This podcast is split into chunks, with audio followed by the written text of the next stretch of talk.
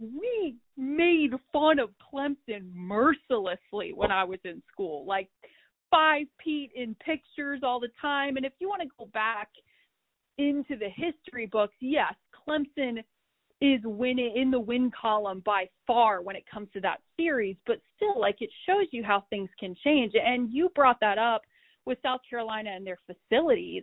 They're incredible. And when they were playing football with Spurrier back from what the 2010 to 2014 were really the big years, the back-to-back 11 win seasons, Outback Bowl, uh, beating Alabama in 2010. I mean, those facilities weren't there. The facilities that were there were were not nice at all.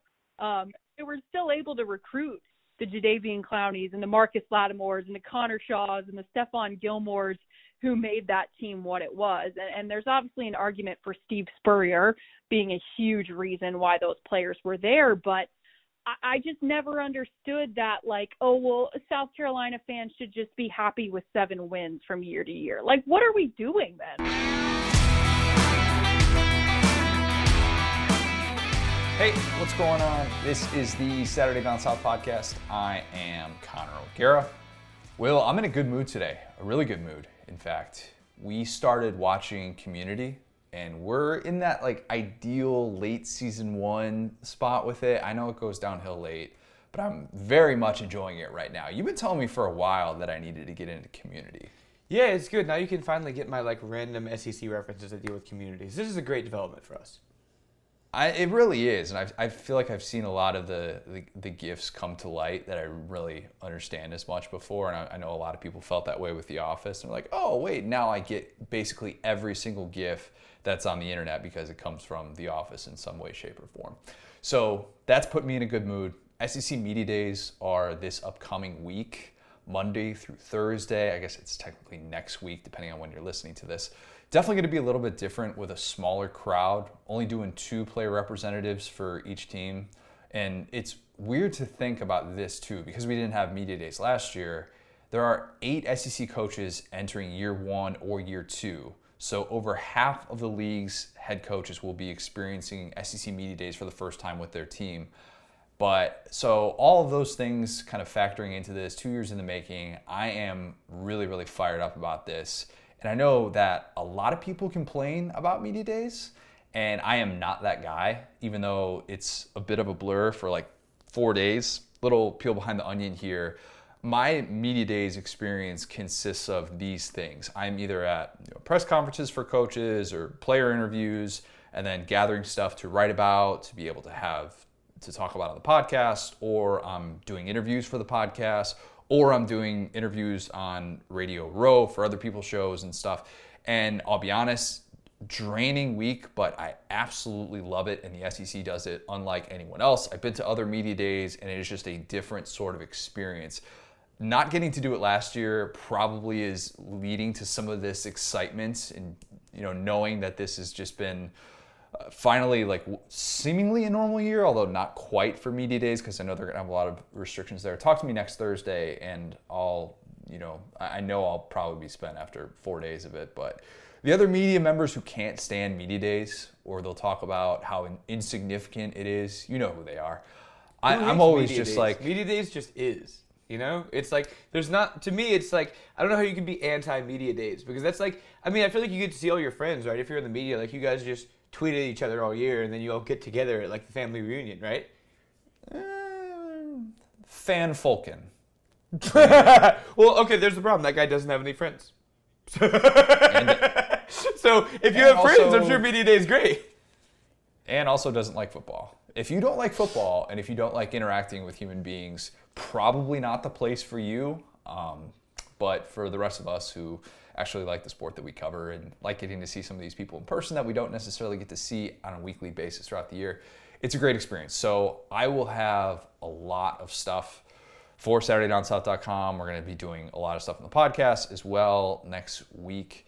Will, you've been to media days before. Is that an accurate assessment? Just kind of the blur of what goes into the entire experience? Yeah, no, I think it was super fun when we went. Uh, one of the times that we went, we had that whole storefront and we got to set everything up. That was super fun. Obviously, I went to high school in Hoover, Alabama. I'm Hoover Buck, so that's my hometown, I guess. It's one of the favorite things about it. So I love Media Days personally. Shout out to Two A Days as Mm-hmm. well. All time great show. Is that are all those episodes on YouTube yet? They should be. I, they're actually kind of hard to find. Sometimes we get nostalgic and try to go back, and like the streaming thing has really left two a days behind. You were how many years off of that? I, whenever I tell people that you went to Hoover, that's the first thing that I always want to follow up with. You know that show Two Days that you know that's where where they they did uh, you know who was at Hoover High, and obviously like in the SEC circles because recruiting we know it really well. But how many years did you miss out being there while that was being filmed? Um, so we were like, we were a year off of our seniors being part of it, if that makes sense. Like the the Okay. Previous yeah. class was the freshman in that class. Gotcha, gotcha. That's like the same thing whenever I say, oh, yeah, I went to the same high school as Tommy Zbikowski and I missed him by, I think it was a year, or maybe it was two years. I don't know. I missed him by two years. I think that's what it ended up being. But yeah, cool high school experience nonetheless. Plan for today, we've got Alyssa Lang coming up. It's fun to be able to chat with her about all that she's going on. She's got going on with SEC Network right now. Um, those who have been listening to this pod for the last couple years know that Alyssa is awesome. She's got a really bright future at SEC Network within that ESPN family. So we've got that. I'm going to do SEC West best case scenario, and then we'll do grocery stores in figuring it out. But first, Today's podcast is brought to you by College Football Uncensored. Saturday Down South's newest podcast has everything you need to stay entertained and informed in all things college football and beyond. Marler and Tyler Huck do a great job of keeping it light and loose to discuss everything you want to know, or maybe didn't realize you wanted to know about the sport that we love. Whether that's talking about the worst big stadium atmospheres, Ohio State is up there for me. Really not that impressed with the shoe. Or, you know, they'll break down why Reggie Bush needs his Heisman back. College Football Uncensored has it all covered. And hey, if you're one of those people who hates the bleep button, you're good. No bleep buttons needed. They've got cursing, banter, and everything a college football fan would want. So if you haven't yet, go to wherever you get your podcasts and subscribe to College Football Uncensored. Best case scenario, SEC West edition. A little refresher in case you missed last week's best case scenario for SEC East teams. Go listen to that first.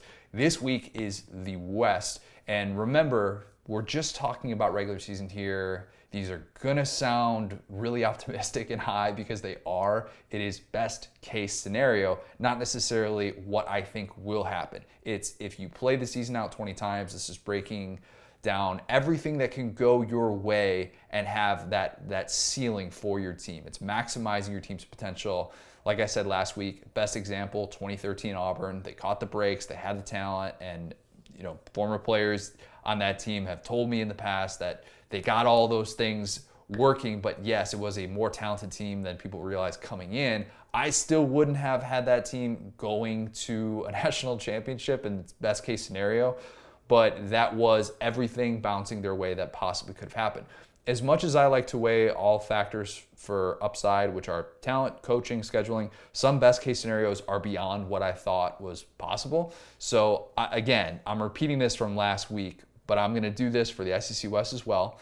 If your team surpasses my best case scenario, I'm going to write an apology letter to your team at the end of the season. So I want to hold myself accountable for all these things. I don't want to sell anybody short. Feel free to remind me about any of these takes, write them down, whatever. And again, these aren't record predictions. I'll do my crystal ball series in August. These are ball bounces the exact right way. And again, the West going to sound more optimistic even than the East because teams are just really, really good in the West. And it could end up feeling a little bit reminiscent of 2014, where maybe we see all the teams in the West get into the AP top 25 at one point. So let's start with Alabama. This is boring, but best case scenario was 12 and 0. It'll always be 12 and 0 with Saban there. Oh, what about having a new starting quarterback? Alabama went unbeaten in the regular season each of the last three times they had a new starting quarterback. 2016, Jalen Hurts, 2018, Tua, 2020 with Mac. And Bryce Young is more highly regarded than all of them. Bryce Young's best case scenario, Heisman Trophy.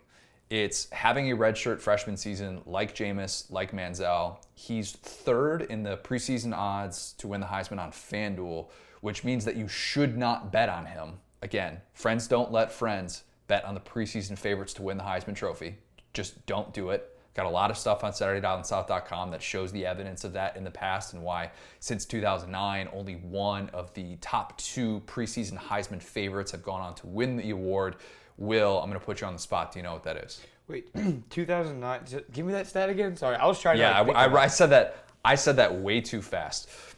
Going back to 2009, which your Mark Ingram won the Heisman, there have only been there's only been one Heisman Trophy winner who is preseason top two in the Heisman odds. So in other words, the guy that everybody thought was going to win the Heisman won the Heisman. Dang, yeah, that's tough. Um, I'm gonna say Mariota. That is really good. God, you are you you crushed the trivia. I didn't have ten bucks on that one, but man, you've been you've been really on the money. Yes, that is the the exact right answer. More times than not, it just doesn't work out. So Bryce Young, I think, has that type of ceiling, and don't let inexperience necessarily tell you that he doesn't have that type of ceiling.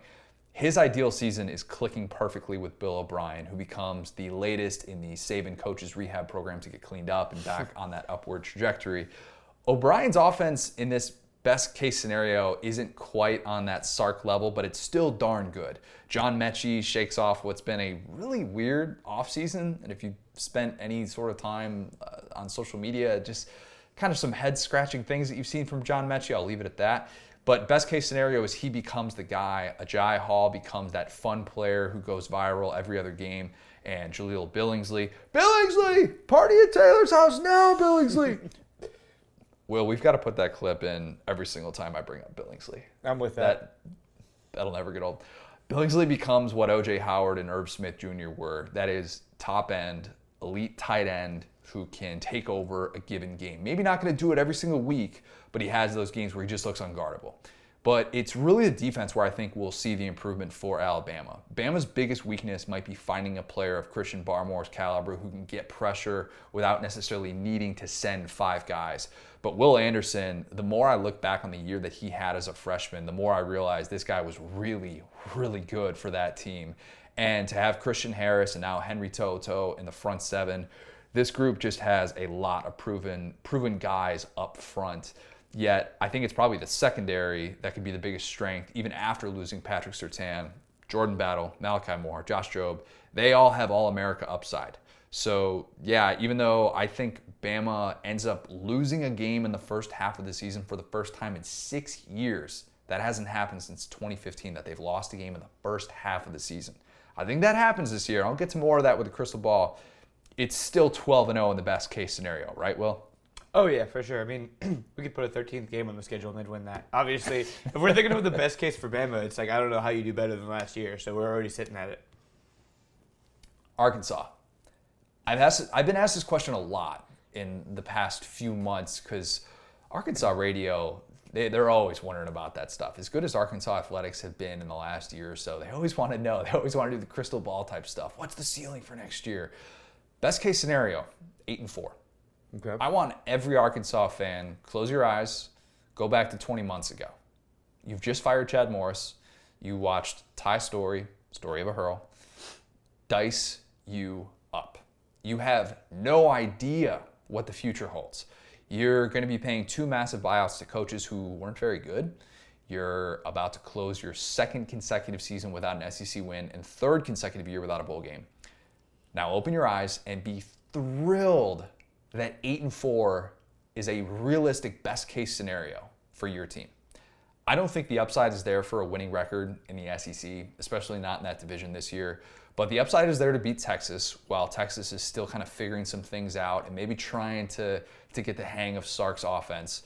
But still, I've said this offense uh, this offseason that this will be the SEC's most improved defense. The final number last year, number 99 in scoring defense, it didn't really show how good this group was when it was healthy.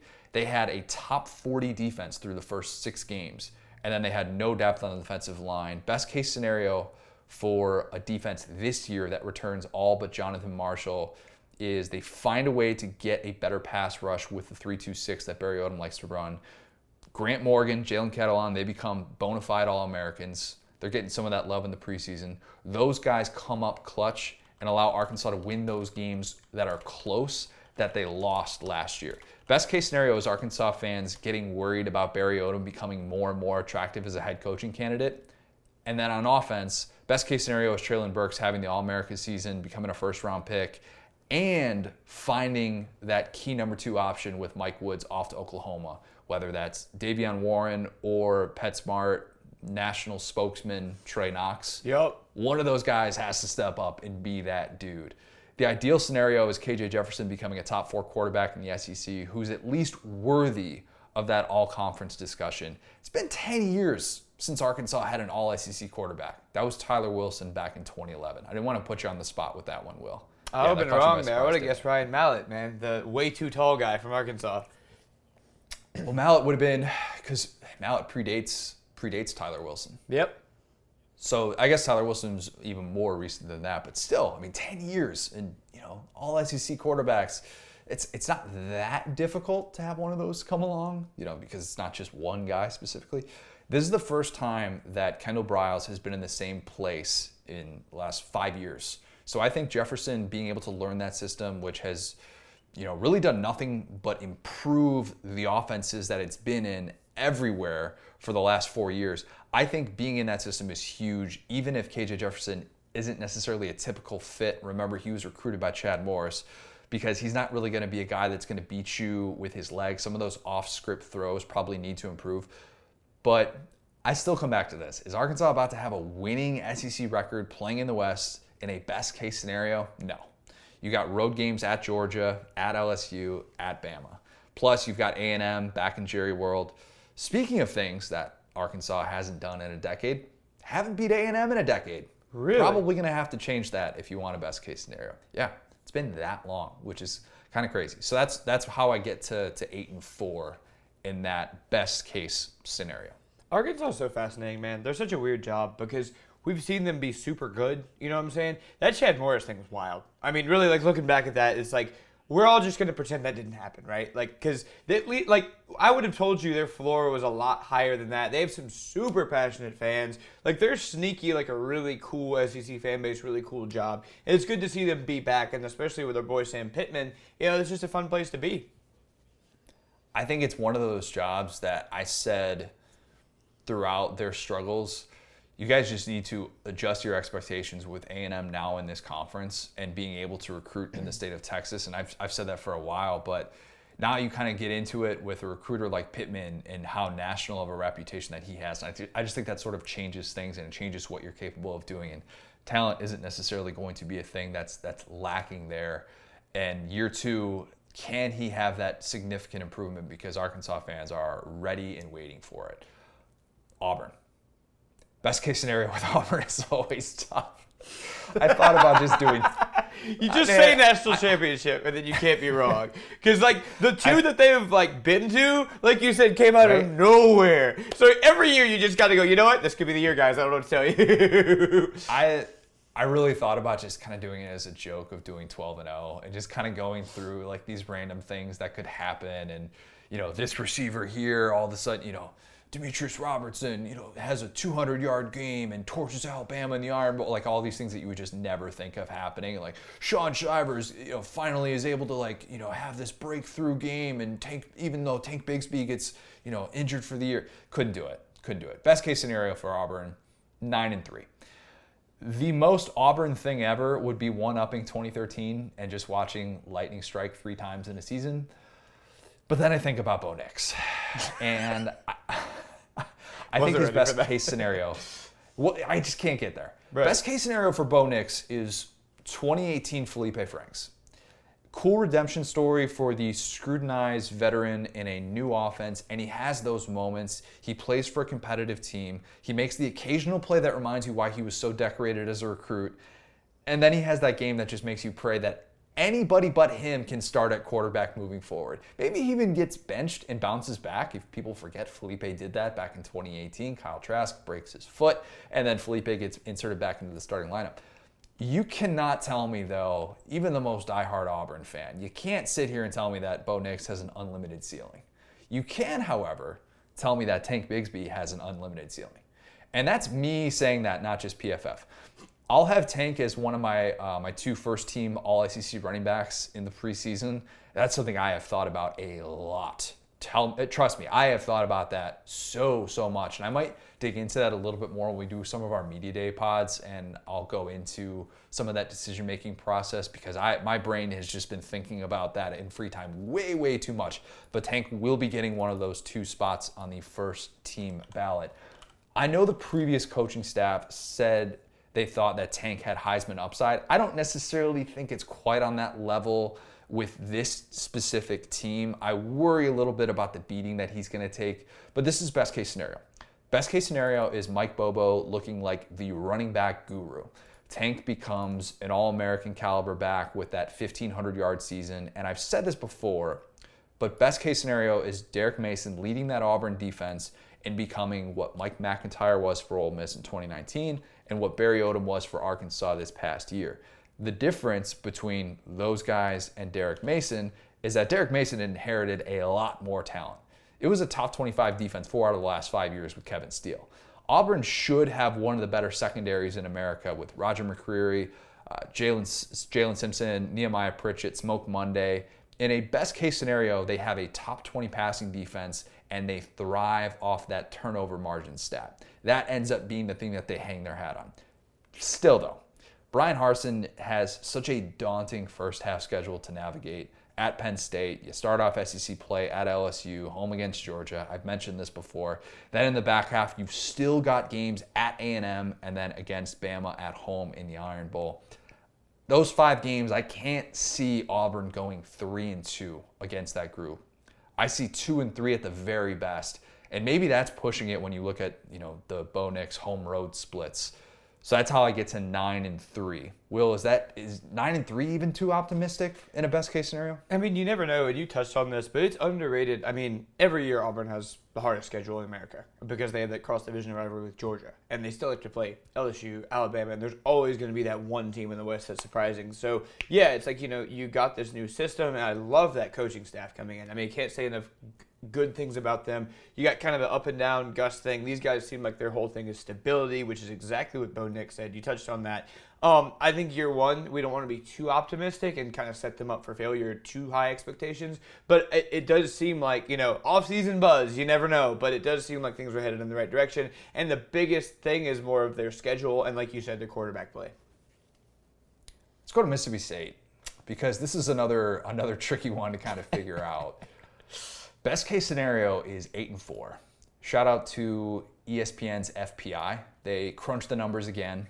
They realized that putting Mississippi State at number eight, a year removed from a three and seven regular season, was probably just a little bit off. No, hold on. So the way ESPN, that those guys crunched the numbers is exactly how Michael Scott crunched the numbers. it was just like Mississippi State's eight. Can, can you crunch the numbers again? And they actually changed it. So good for them, I guess. I almost put that exact reference in here and then thought that's a little bit too specific. I don't want to have too many office references that people just don't understand. So thank you, Will, for providing that. That's what I'm here for. Too. Uh, so they went back though. They reprogrammed the system. They got rid of the bugs. They had an editor's note at the top of this updated FPI story, basically apologizing for being wrong with quote data and modeling errors. Yeah, of course. Like all of us are really dead set on everything FPI. We really take that formula as gospel in college football. Updated rankings, a little bit more tempered expectations. Mississippi State, number 24 in the FPI. MSU's best case scenario is not being a top 10 team. And that's someone who I will buy all of the Zach Arnett, the Zach Arnett stock that's available. You know that last year this team at one point was playing three walk ons on defense. It's pretty good. Pretty good for a guy who I think had really low expectations coming in. And I made a lot about having that complementary style that really just hasn't been there throughout Leach's career playing playing defense with the air raid offense and how difficult that can be at times. And Arnett surpassed my expectations for sure, finished number six in the SEC in scoring defense.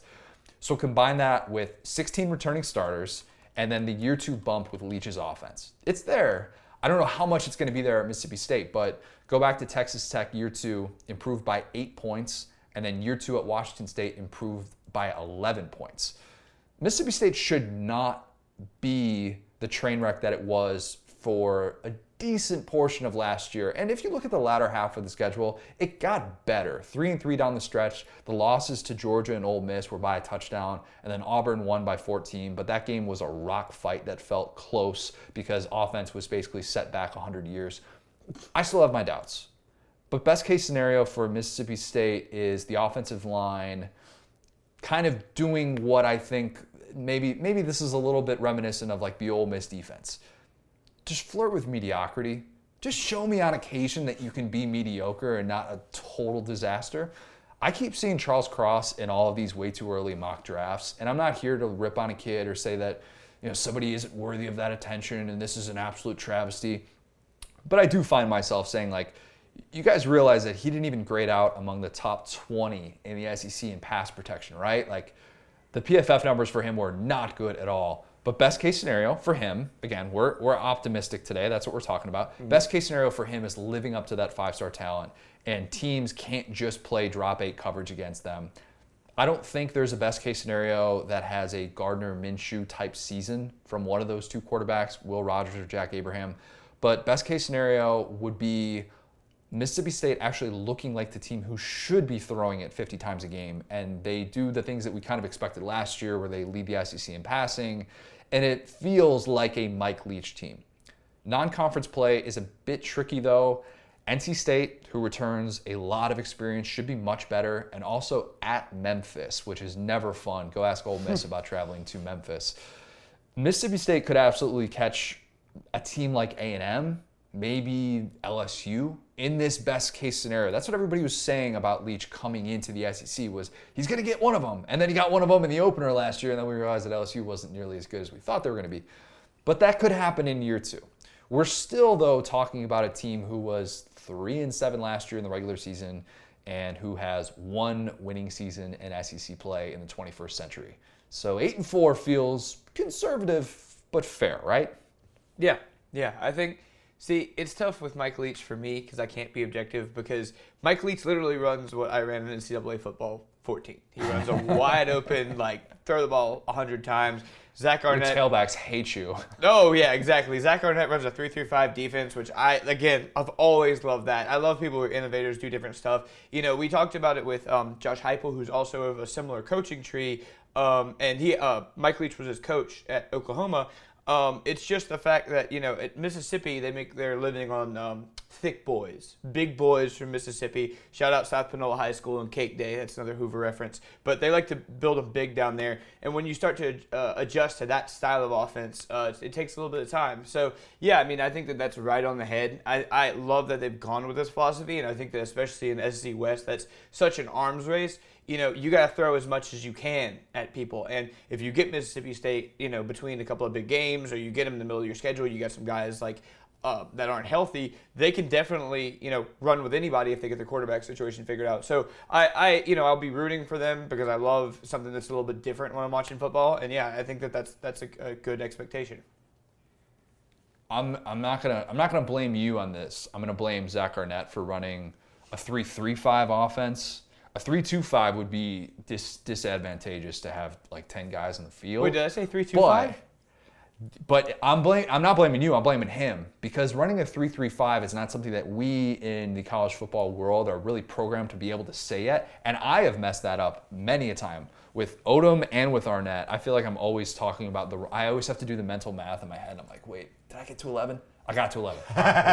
so that's not on you. That is not on you. That is Zach Arnett's fault for making us do math, and we are not programmed. We didn't come to play so. school here at the SDS podcast, right? all right. Well, let's get to something that I, that I know you're you're fired up for. LSU's best case scenario. I hope not. I'm just kidding. I'm fired up. Let's get it. I think best case scenario is 11 and one. Okay. And again, this isn't record projection. It's best case scenario. It's everything right. lining up in 2019 is still in the back of my mind. And I know that's probably unfair because this team is so vastly different than what we saw that year. Dare Rosenthal now at Kentucky, not even a part of that of that team coming back. It's pretty much just like Derek Stingley. And then you kind of look around, you're like, oh, all these guys weren't part of that group, even the coaching staff. Best case scenario though, 11 and 1. Everybody knows that LSU's ideal world is moving past what's basically been a pile of crap since the 2020 NFL draft, right? Right. Like ever since then, with the opt-outs and with the Derrius Guice stuff and all the Title IX investigation and on and off the field, it's just been really bad since that moment where LSU just flexed on the world in the 2020 NFL draft. And it was such a great moment for recruiting and all those things. In LSU's best case scenario, the phrase bounce back season gets beaten to death, and we can't stop hearing about it. We know the talent is there for the bounce back season. You're still second in the SEC in percentage of returning production. Shout out Bill Connelly. Hmm. You've got what should be the best cornerback duo in America and Derek Stingley and Eli Ricks, and most importantly, no Bo Pelini. You've got a promising young pass rushing duo in, in Ali Gaye and BJ Ojulari, who they are really, really excited about in Baton Rouge, and they should be. You've got a promising transfer at linebacker with Mike Jones. Who? Mike Jones. There we go. You've got four starters back on the offensive line. So the running game that was just a dud last year should be better, has to be better. You've got an ideal quarterback battle with Max Johnson and Myles Brennan that doesn't really feel like it has a wrong answer entirely. If one of those guys were to all of a sudden go out on the you know, enter the transfer portal, they would be highly coveted. There's no doubt about it. And then in, in addition to that, you've also got Garrett Nussmeier, who has been getting some really rave reviews in camp as a true freshman. So you feel pretty good about your quarterback situation, which not a lot of teams can say. The best case scenario is all of those things lining up. And of course, Derek Stingley returning to his 2019 form. It can happen. I can't go from saying an LSU team that was dangerously close to being 3 and 7 is now suddenly back with 12 and 0 upside. So I'll settle at 11 and 1 a lot of this feels like it'll fall on the hires that Ed Orgeron made. Jake Peetz, Daronte Jones facing a lot of pressure as new coordinators. They really are. LSU has the talent to play with anyone on that schedule, and I don't think that there are any limitations on either side of the ball. Also, Cade York is back, so shout out to him, the man who kicked through the fog. What gives me a little pause with this schedule is that there's no cakewalk road game where LSU can show up and just expect to win by 21. At UCLA in the opener, at Mississippi State with the Cowbells back in full force for the first time in SEC play with full capacity crowd, that's going to be daunting. At Kentucky, which a game that LSU should win, but still not a cakewalk. At Ole Miss and at Alabama.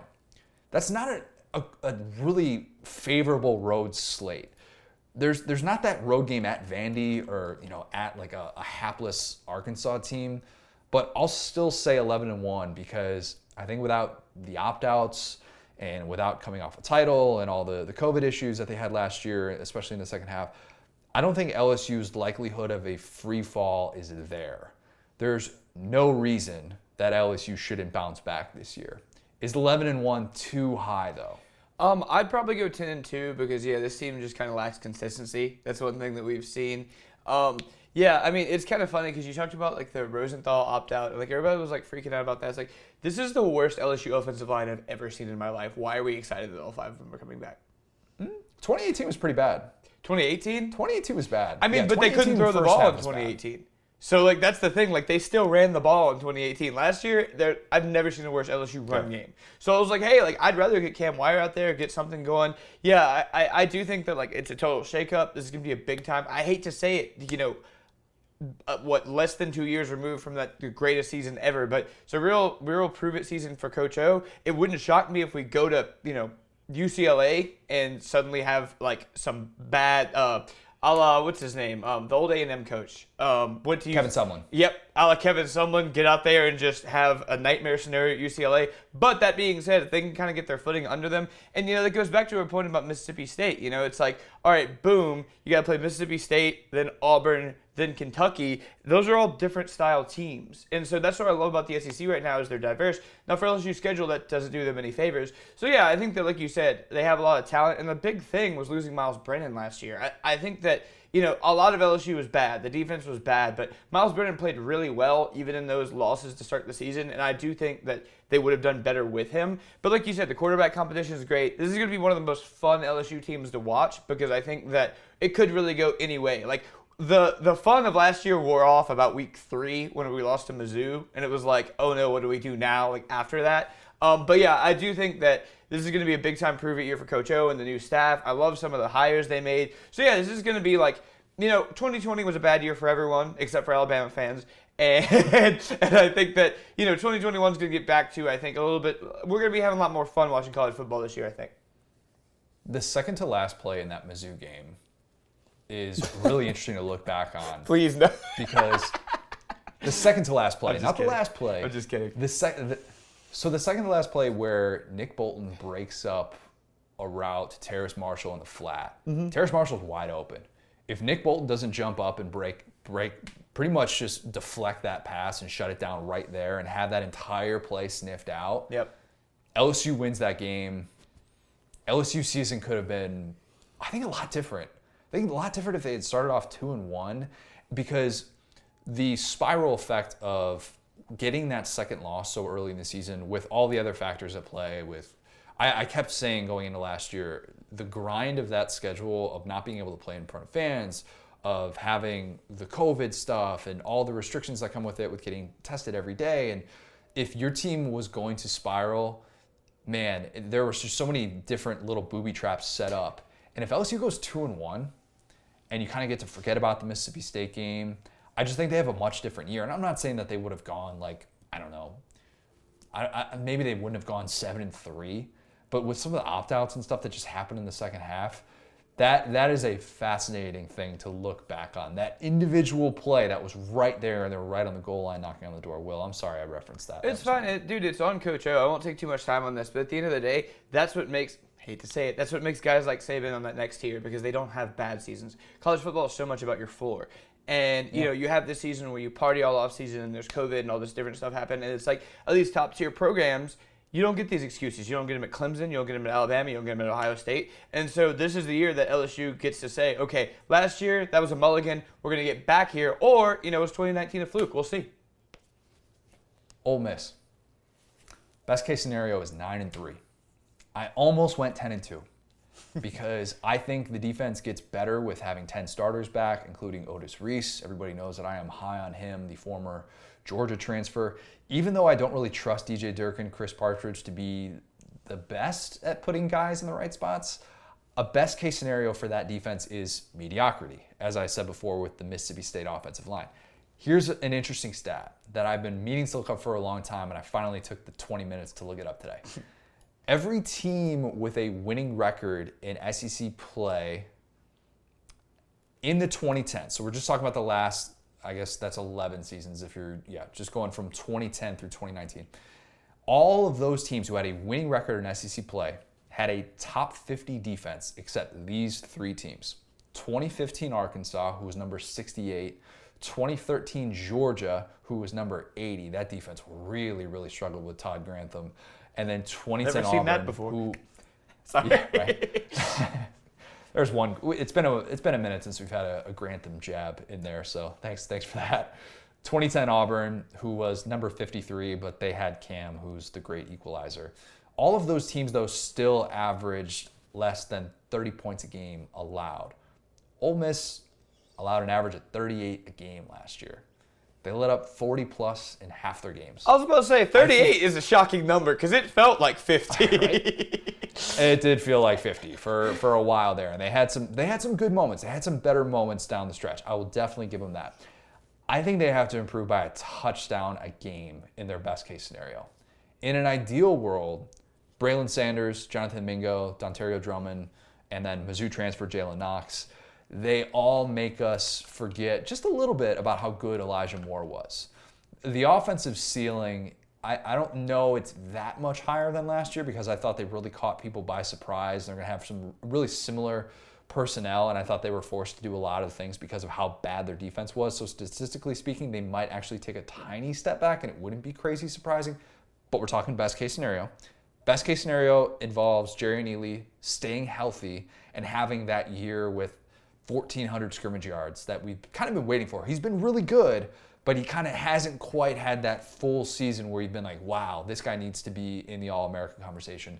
Best case scenario is Matt Corral being a top five quarterback in the country, which I think is very, very possible. and he avoids the colossal meltdown games that people hold against him. And then, of course, any best case scenario for Ole Miss includes John Rice Plumlee becoming a real weapon that defenses have to game plan for instead of just being the guy that Lane Kiffin takes a picture with before a game and then tweets at Jeff Lebby to get him the ball in an attempt to show how important he is so that he doesn't transfer. You want him to be more than that. Best case scenario is beating Alabama. Maybe there's, I haven't looked at the ESPN FPI just yet, um, haven't crunched those numbers, but I think there's a 15 to 20% chance in the Connor FPI of Ole Miss beating Bama. But that's why this is a best case scenario. Right.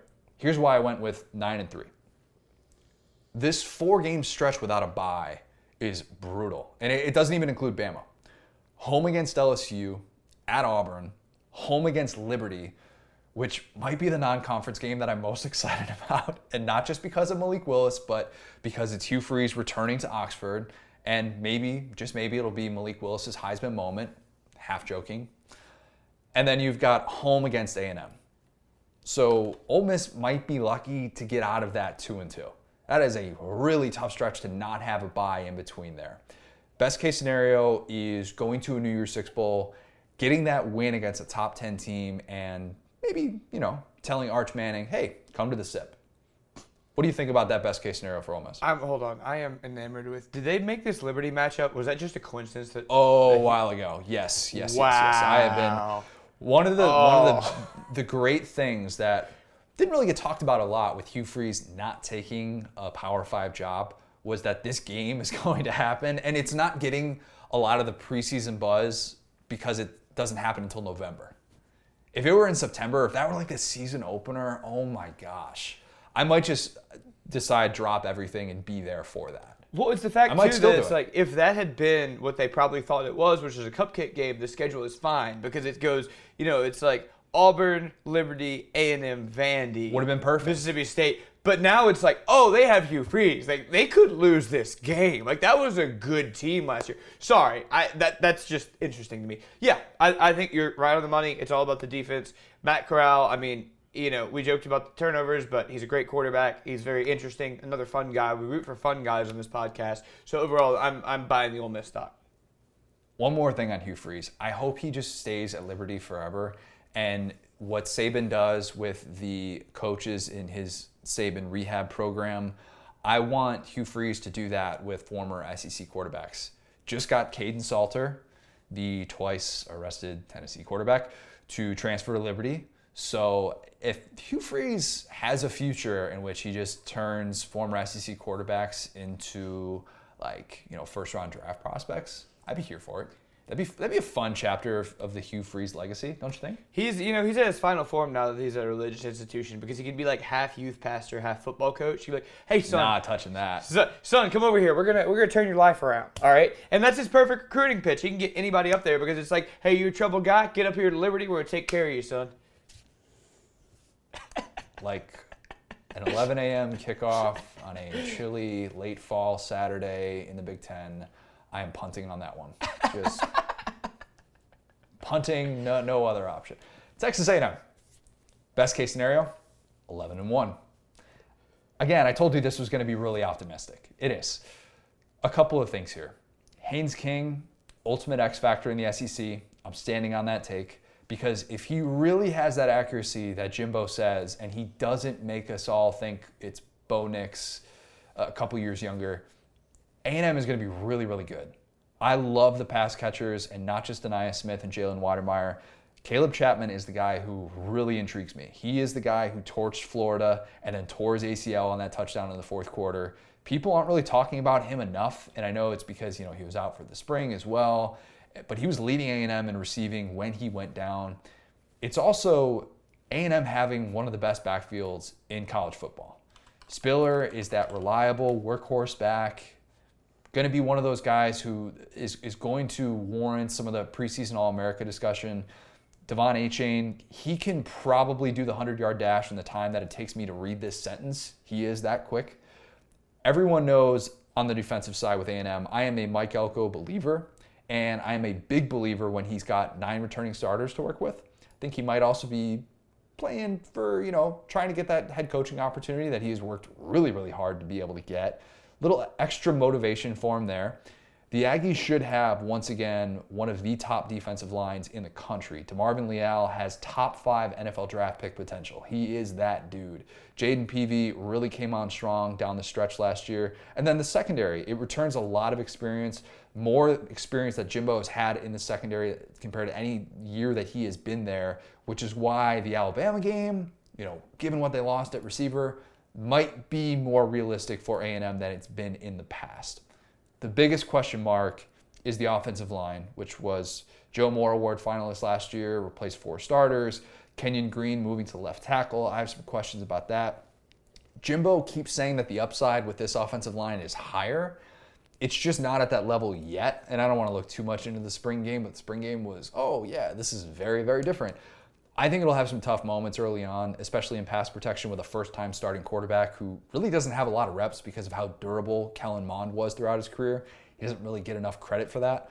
But if this is best case scenario, the new Maroon Goons benefit from having a mobile quarterback early on, and that group hits its stride by midseason. There's a lot that I really, really like with A&M, and I think the schedule and I know last year coming in, I kept saying with A&M, you know, let's stop talking about the schedule. Like this is just going to be a walkthrough for A&M. They, they're not worthy of being a top 15 team. I've changed my tune a lot because of what they did after the Alabama game. Of course, the schedule this year sets up very well for a New Year's Six Bowl at least. So get this. Through the first weekend in November, the Aggies will leave the state of Texas twice. Huh. It'll be, yeah, interesting. It'll be the the tricky early season matchup in Boulder, which yeah, you know there could be some weird altitude things with that, but they also just had their starting quarterback Bolt, so who really knows there? A&M should still be a significant favorite to win that game, and then that game against Mizzou, which I'm not sleeping on because. A&M is going to be coming off the Bama game, and Mizzou we know is really, really good at home, but it's still a game that A&M's probably going to at least be favored in and expected to win. I could see a world in which A&M splits with Bama and LSU and runs the table outside of that. Will, is that is 11 and 1 too optimistic for a best case scenario for A&M? No, I think you hit the nail on the head, man. I think they split those two games. I think that you know we've had our whole thing about them versus Bama. I just think like you know what was the last time Bama really lost a game that they had the horses and wanted to win? Uh, it's you know it's been a while. Um, so I think they yeah, I, I, I, I totally agree with that. I I feel like I come off as anti A and M. I'm very pro A and M. I just don't necessarily buy that they could be the best team in the SEC because Alabama is standing hmm. there, and you know we've seen the Jimbo. I just, you know, just hate to pick against Saban. It's burned me way too many times. I feel like I just kind of just moved to the side, let it happen. So, like, point being, I do think they're the, the second best team in the SEC West. They definitely, you know, could have that upside of getting up there. They're, they're the closest in striking distance, and we'll see kind of what they do with a target on their back this year, as opposed to being this great story. I think there are three teams in the West: A&M, LSU, Bama. They have a best case scenario that includes winning an SEC championship and earning a playoff berth. If we're wondering about that, as opposed to the East that we talked about, where we said could really only see two teams with a best case scenario that includes getting to an SEC championship. Winning one, I still don't necessarily think Florida quite has that upside this year. So we're really only talking about one team in the East, and that's Georgia, of course, having that upside to win the, to win the, to win the league. But I think all of those I came away from thinking, man, there is a lot of talent. There is a lot to like in this division, and it's one that could be very much all over the place. And it's going to be hard to do some of these crystal balls because I feel like I'm talking about how optimistic I am about some of these teams now, and then I'm actually going to have to do the schedule breakdowns where I'm like, oh, wait a minute, Mississippi State. Uh, six and six would be favorable if they could get there. Or Ole Miss, wow, I guess nine and three doesn't seem quite as realistic. Maybe I should settle on seven and five, or, or something like that. I already kind of found myself getting to that point. Was there any one specific thing, one specific takeaway that you had for the division as a whole? Yeah, I mean, there's just not really a single boring team. Like I'm looking up and down this kind of like projections and stuff, and it's like, I mean, you could kind of argue that's Auburn because of the Gus thing, and they were so up and down. And like I said, that's like what the new staff is trying to do is bring stability. But I, it seems like all of these teams are going to be a joy to watch for different reasons. It seems like uh, it's never been more night and day different from the SEC that we grew up watching as far as these defensive pound the ball teams. It seems like there yeah. are fewer and fewer of those type of teams, and everyone has their own little wrinkle. And we have so many great play callers too. We have so many guys that are you know top ten, top fifteen in all of college football. So I do think SEC football, especially in the West, is going to be a joy to watch this year could be a lot of teams in the West in that three and five to five and three range in conference play, mm-hmm. and how that shakes out could be telling with the division. Let's kick it to Alyssa Lang. Like I said, Alyssa doing a lot with SEC Network right now. If you turn on SEC Network at any given moment, like if you just turn on SEC Network right now, I'm going to say there's probably a 50 50 chance that she's on your TV. But it was really, really fun to be able to catch up with her. So here is Alyssa Lang. I'm now excited to be joined by a very special guest. It is Alyssa Lang. Alyssa, you've been all over the place, and I want to get to all that you've got going on right now, but let's start off with something pretty important here. How individually responsible are you for Tampa Bay basically becoming the new title town? you know, I take uh, 100% responsibility. First of all, thank you for having me on. Uh, I always love to chat with you guys. But uh, yeah, for anyone who does not know, I affectionately refer to him as my roommate when I do podcasts or radio shows. But uh, my my very significant other was in Tampa Bay, and he covered Tampa Bay sports until about a year and a half ago, uh, when he moved up to Charlotte to be closer to me after doing long distance for a while. And as soon as he left, Tampa literally began winning what felt like every big game ever. And since he left Tampa, three championships have been given to that city. So I uh, will be parading that on Twitter because I got a lot of grief when he left. Um, a lot of people who were upset that they weren't going to be able to read his Tampa Bay Buccaneers writing anymore.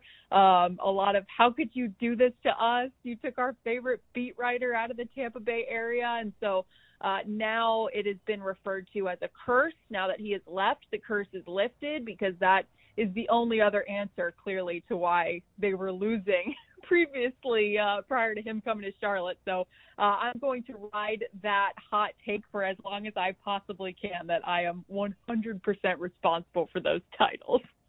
Is he allowed back in Tampa? How, if he, I mean, that that is a pretty strong track record to have all that happen in a year and a half. And I'm in Orlando, so like I, I get some of the Tampa fans in this area, but really it's only the bandwagon fans up here. But I, when you experience success like that, you kind of just got to roll with it, I would think, right? Yeah, I mean it's it's gotten pretty intense because I would say probably 90% of people on Twitter, you know, enjoy getting in on the joke and it's really truly a joke, but there are some people who actually I think believe it's a little bit more serious than it was. um and when Tampa was in the Super Bowl, uh, this past season, I think he got a lot of "Don't you dare cross the Florida border" tweets while this Super Bowl game is being played. Like, stay in Charlotte, put your curse on the Panthers, because obviously uh, many of us know how that Bucks Panthers rivalry goes. So, uh, you know, it's it's pretty serious. Uh, he has had a lot of, you know, don't you dare ever come back tweets so um, that's probably good for me because, like I said, I started out as the bad guy in this situation. And now I will get tweets, especially after the Lightning recently won the Stanley Cup, about building a statue of me in Tampa. And, I'm just very humbled by something like that uh, for a fan base that I've gotten to know uh, through Trevor, which has been really cool. So it's fun. It's one of those uh, sports sports banter moments that I enjoy the most as as a sports fan and talking about curses and things like that. But like I said, thankfully I get to be the hero in this situation and, and I will take it. we we literally have no rules in the state of Florida, and some people are going to really try and throw that out there. Like you can keep an individual out of the entire state. No, that that that yeah. can't work like that. I get it though. I do get it. Um, so I, I couldn't come up with an answer for this. What SEC sport did you not cover last year? Um, you know, I'm not sure that there was one that we didn't cover last year. Uh, between Dari, Peter, and I, uh, we're so blessed, honestly, to be able to cover a conference that's so successful in literally every corner of the conference. Uh, and that makes our calendar year pretty long, but, but pretty exciting too. You know, I got to go out to Omaha for the very first time in my career this past season to uh, follow the the teams that we sent out there, and then eventually Mississippi State winning the championship, and and Dari was out there for that final championship series. But uh, it, it's definitely a point of pride to be able to sit there and know that in in most sports that exist uh, in college athletics, the SEC is typically going to have someone going all the way to the end. Uh, I think there was a span there during basketball season uh, and during spring sports seasons where I think I did a show one Saturday where Georgia won the equestrian title. And then the very next Saturday, at least it felt like, I'm probably wrong on my timeline, but it, it felt like back to back shows. Then Kentucky won the volleyball title.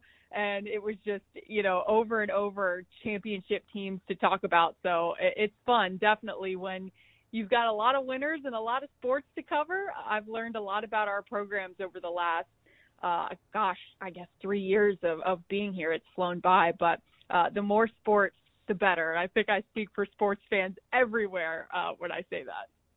So is this your slowest time of year right now? Pretty much the only time that you get to be able to exhale and, and, and take a breath and get ready for the start of the, the school year, or is this when you do a ton of prep and you actually find yourself more busy than in other times of the year?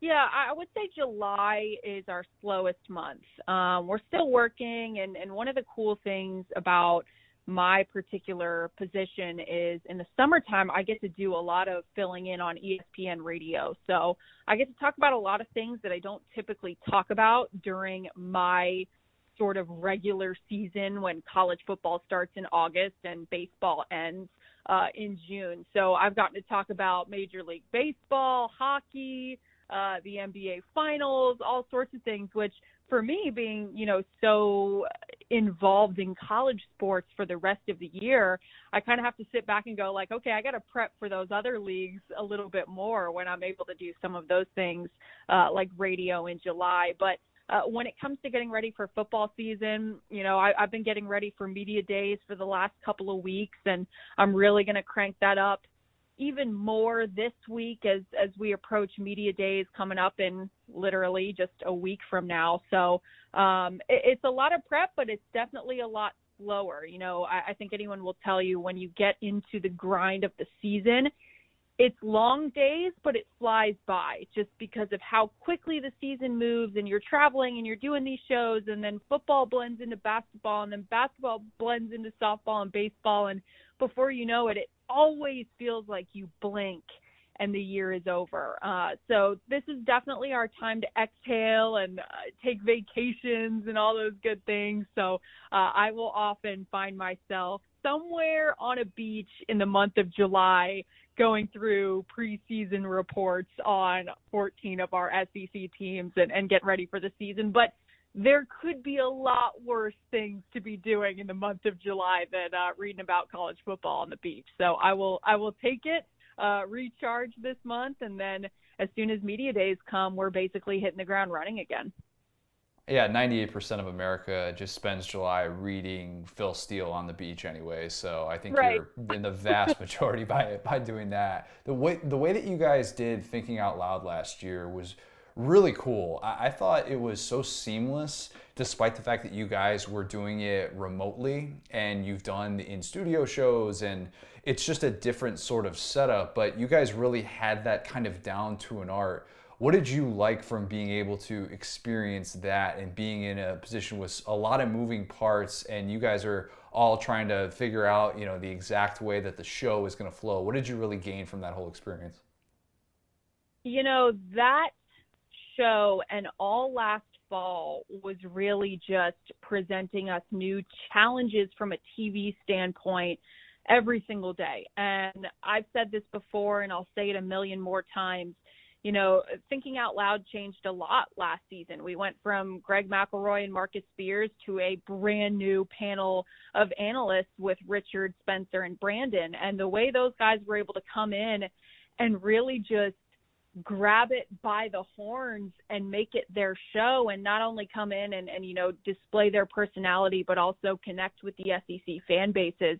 I thought was so impressive um, because you know I, I thought back to my first year at ESPN and my first few shows and how just terrified I was constantly of messing up and I'm so constantly so nervous and I'm sweating and I'm like man these guys did that in a virtual environment and and they made it look like they'd done it a million times. So um, I owed a lot of what was so fun about last year to those guys. But like you said, I mean, it was different, um, and they were challenges. You know, typically you're sitting around a table or you're sitting around a desk and you're face to face, and it's easy to talk to people who are two feet in front of you about literally anything. And I, I think the format of that show with all four of us, I still have yet to met, meet any of them in person. I've never met wow. any of them face to face.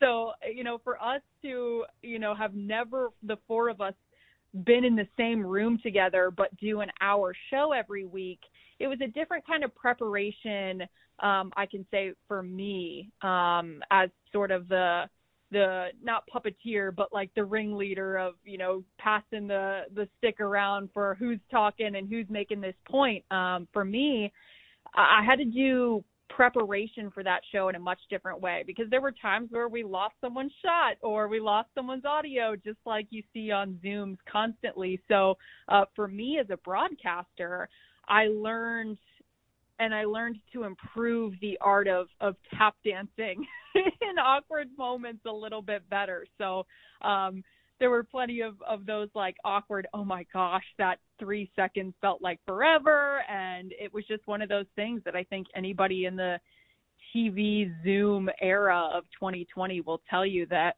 uh, even though it was difficult, I feel like it made everybody better um, and it, and it was fun too because I feel like genuinely after last season, then going back to doing some of our shows with analysts on the desk, it's like, oh my gosh, this is so great! Like this almost feels easy now. So um, I'm looking forward to hopefully more normal shows this upcoming season, uh, seeing people face to face and actually being on the desk with people because uh, while I thought we did put out a great show last season. Uh, I, I think you just can't put a price on everyone being in the same room and being able to feed off of each other.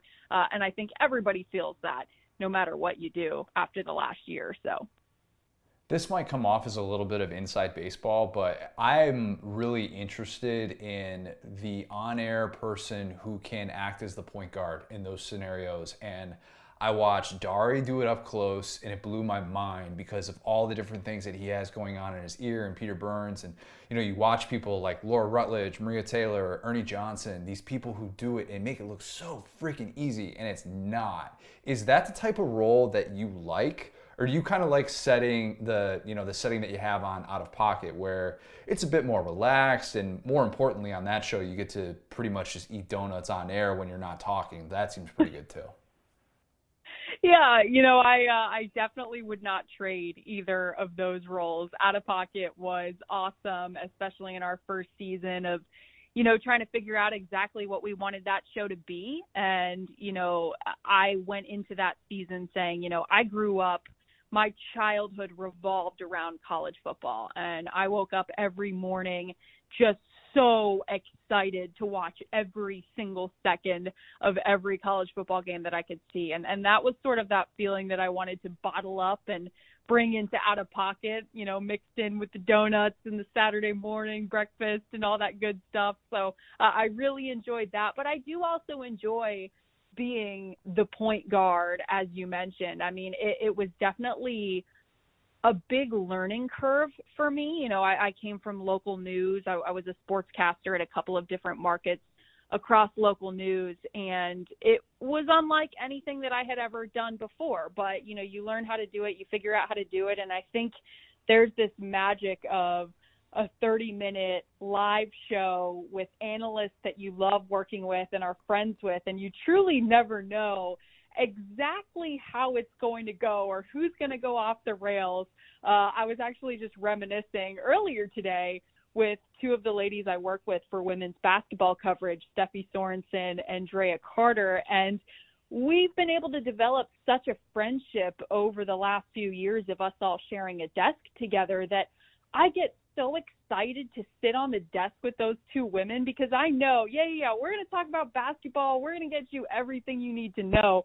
But I also know that someone's going to start smack talking or someone's going to take a jab at somebody else, and then I sort of get to play referee in the middle of that. Uh, and I think that that really translates to people who are watching at home because if you're sitting there with your buddy watching a basketball game and you're both cheering for the other side like that's what it's going to sound like so um that's something that i really enjoy and i hope i get to do it for a long time but really the reason why i enjoy that point guard position is because of the players if you will that are around me and that i get to work with because the cast that we have at the SEC network is just so, so talented, so personable, and I truly love working with every single one of our analysts.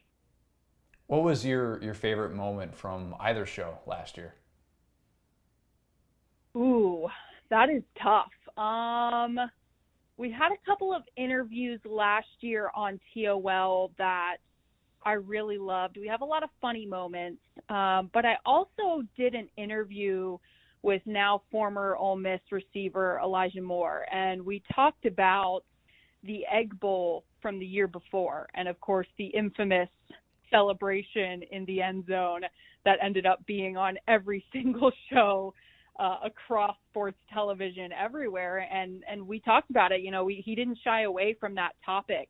Uh, I think it was ahead of the Egg Bowl in 2020 uh, when we had this discussion and we talked about how he had grown from that moment and how he had taken one of the more embarrassing things I think he would say in, in his career and, and turned it into something of growth, not only for him, but for his team. Um, and, you know, on, on TOL, we love to have a good time and we like to have fun, but it's also important to be able to show – in my opinion, some of those more serious moments from those players because, you know, in this age of, of social media and Twitter, uh, he got absolutely killed for that uh, across yep. social media. And there are a lot of people who probably never even considered, you know, how he probably didn't sleep that night because it was eating him alive and, uh, you know, how he was just a kid in college and did something stupid like all of us who've ever been in college have done. So uh, that was one of my favorite moments from TOL. And then on Out of Pocket,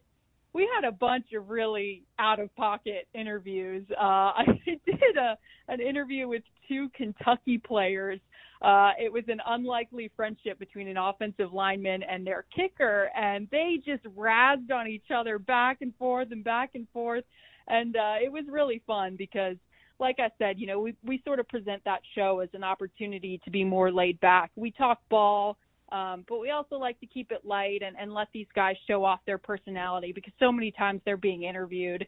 It's about X's and O's and well, what what went wrong last week? What do you have to do next week? And a lot of these guys have so many stories that are so entertaining or so inspiring or or whatever it might be that uh, I just loved having the opportunity to to talk with some of those players who may not get the shine uh, week to week that that uh, some of the star players do. So a lot of great moments, but those are some of my favorite ones from last year. Last year, especially, it seemed like shows like yours, and I know this is something that we took really seriously at SDS, was just trying to be an escape with how heavy things were uh, you know, in our country, just in a variety of ways, having something that felt like an escape. And we, you know, we talked about this on the podcast a lot last year. Was just how can we let people sort of relax and like kind of let their guard down and just kind of come to this place where they feel like they can get true entertainment, take their mind off of things.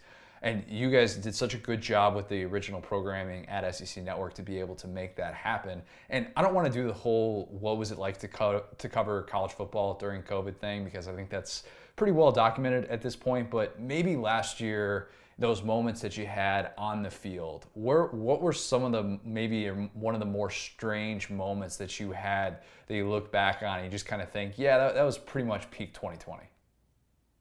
Yeah, you know, there were, there were a lot of moments like that. Um, I only did a couple of games last season since I was mostly in studio, but I mean, you saying that it's an escape. That's exactly how I feel. I mean, that's why I loved sports growing up, and that's why I wanted to get into this field. So even for me, being able to sideline a game or get into a show, especially, you know, we talked about COVID a lot and we talked about a lot of the things that were going on in this country. But, you know, when we got into the conversations of new coaches, new players, standout players, who could win the SEC, not that you forgot about it for a second, but it was like, okay, it's it's great to be a sports fan and to have that escape for a moment, no matter no matter who you are. So, uh, you know, it was certainly a moment like that when I got to get back on the sidelines after being so unsure of what the year was even going to look like. And then we've got a season and you're standing there on the sidelines. And I think the first game I did last year was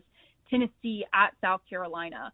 Um, and for me, it's it's always cool to be back at my alma mater, but you know, being on the sidelines and looking up and seeing people in the stands, even though it was not even full and people have masks on, it was just like, oh, we're doing it. Being able to see the guys doing what they have worked their whole life for and play on that field was just this moment of you just want to take this deep breath. Seeing Taylor Zarzour and Matt Stinchcomb, the guys that I typically work with on college football Saturdays, like I wanted to give them the biggest bear hug in the entire world, but I couldn't because COVID. So uh, I'll do that this year.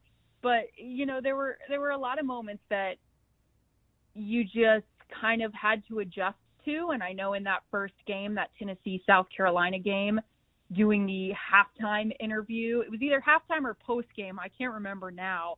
Um, you know, Jeremy Pruitt's got a headset on and there's a speaker at his seat and the speaker's giving that screeching feedback and he's like, I can't hear you. And I'm sitting here like, well, I've never done anything like this before. They didn't teach you this in journalism school, like what to do when the coach just is yelling, I can't hear you during the interview. So, um, there were some moments like that where you know I walked away from that post game interview like, okay, well that could have gone a little bit better, and that's always disappointing as a broadcaster when you you come off of a of a show or a broadcast feeling that way. But like you said, it was sort of one of those it's 2020 moments, and you move on. And the next time I was back out there in the same situation, I kind of knew a little bit better maybe how to navigate it.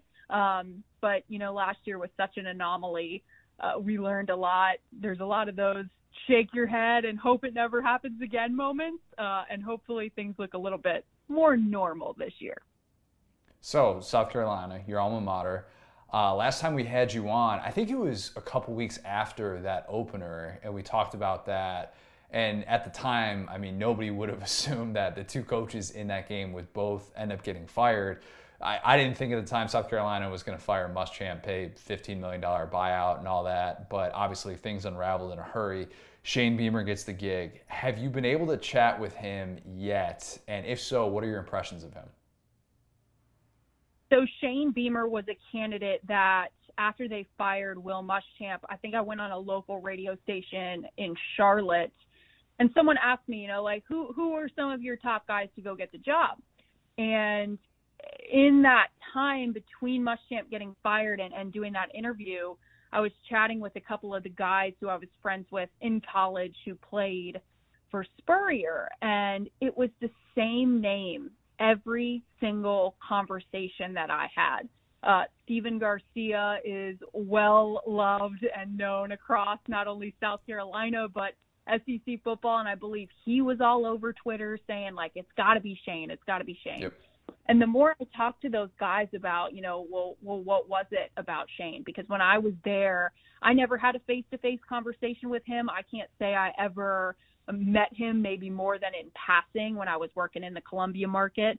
Um, and they all just said the same thing: energy. He knows the game. He's a heck of a recruiter. He's a guy you want to run through a brick wall for. And so when they made that hire, I was like, well if he's good enough for one of the best teams that South Carolina ever put on the field during those years, like that's good enough for me. Now we got to see and sit back what he and see what he can do. So, um, you know, I was in studio for his introductory press conference, and I, I was truly blown away. Um, you know, when you're in that studio, you truly learn how to pack your pack your fandom and put it in a suitcase and pick it up after the show. And even as just a college football fan, I was so impressed by some of the things he said and the questions that he answered. Um, I, I've loved what I've seen, not only on social media, but in some small chats with him, some chats with other media members from the Columbia area. Like I said, I, I worked in that market for several years, so I still have some friends who live there. Um, and a couple of them have made comments about, you know, oh, I did a Zoom interview with Shane the other day, and he remembered my name and he remembered everything we talked about from the interview we did, you know, the day he got hired. And for a coach to meet dozens and dozens of local media members and, you know, be able to remember those things and leave such a good impression on the local media, I think is a great start, first of all. Um, and then just seeing the reaction from like I said, former and even current players about what's happening there. I, I'm not sure that man has slept. It feels like they're recruiting every single day, and, and they've got a lot of work to do. I think he knows that, but I'm very excited for that hire. I'm not sure that there was anybody higher on my list after all the conversations that I had, knowing the coaching pedigree that he came from. And then for me personally, like not to ramble about Shane Beamer, but you know, I grew up a Virginia Tech fan. Both of my parents were Hokies. I grew up going to games in Blacksburg. I was die hard maroon and orange and unfortunately they don't really have a journalism program so that's kind of why I steered away from going to college there um my dog growing up's name was Beamer after Frank Beamer so like we were a huge Beamer household so for me to be like, oh my gosh, there's pictures of Frank Beamer walking around a mall in Charlotte in a Gamecock polo, like that's also pretty cool. um, 12 year old Alyssa is like screaming every time I see Frank Beamer wearing garnet and black. So um, I'm very excited. Just you know, not putting the expectations on Shane that that Frank had at Virginia Tech is is always hard for fans, but knowing that he's the son and has a direct line to one of the best to do it, uh, I think is huge, and I'm very excited. I want to get his mom Cheryl on the show. You you need to yes. see if you can get her on SEC Network because I I don't have you read the story? Okay, so the story is she was at the family lake house and she was carrying one of one of her grandkids and she tripped over the dog and she breaks like a clavicle, six ribs, but they do the x-rays on her and then they find out that she like was just working through a broken leg that entire time. Like oh that's the type of woman that i need to spend more time with and have conversations with because man I, I, the apple doesn't far fall from the tree in terms of just talking to shane. She seems like she would be just a pleasure to sit down and have a conversation with I was gonna say I hadn't heard that story, and now like forget Frank. No, I'm just kidding. I'm just kidding. But yeah, like you said, that that pedigree, like clearly he comes from tough blood. Uh, that's incredible. We definitely need to get her on. That that is great. You let me know when you have her on, and then we'll we'll ask for her to come on SEC. Network because that's awesome. Absolutely. Uh, so I've been trying to figure this out for a while, and I've been thinking about it as it relates to Beamer, as it relates to Beamer, because I, I like the guy a lot, and I've been trying to think about how far can he take this? What does the ceiling looks like? And as someone who was there during the glory years of Spurrier, you might have a different perspective on this.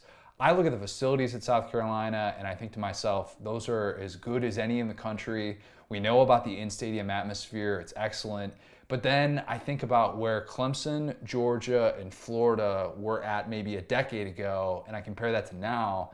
And I think it's unfair to assume that South Carolina can be- get back to that place that they were at with Spurrier. What's your take on that whole deal? Like, how do you approach the South Carolina ceiling conversation?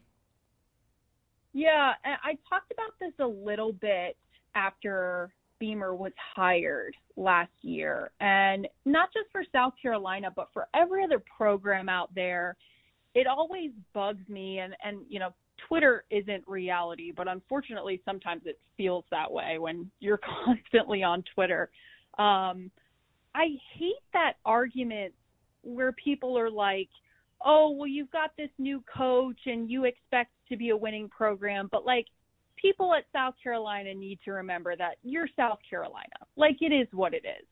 I never really understood that. Um, we've got programs who are dynasties right now who haven't been dynasties since the moment they started playing football. Like that that never made sense to me. You know, when I was in school, we never once lost to Clemson. And look at Clemson now. Like we made fun of Clemson mercilessly when I was in school. Like five Pete in pictures all the time. And if you want to go back into the history books, yes, Clemson is winning in the win column by far when it comes to that series, but still like it shows you how things can change. And you brought that up with South Carolina and their facilities.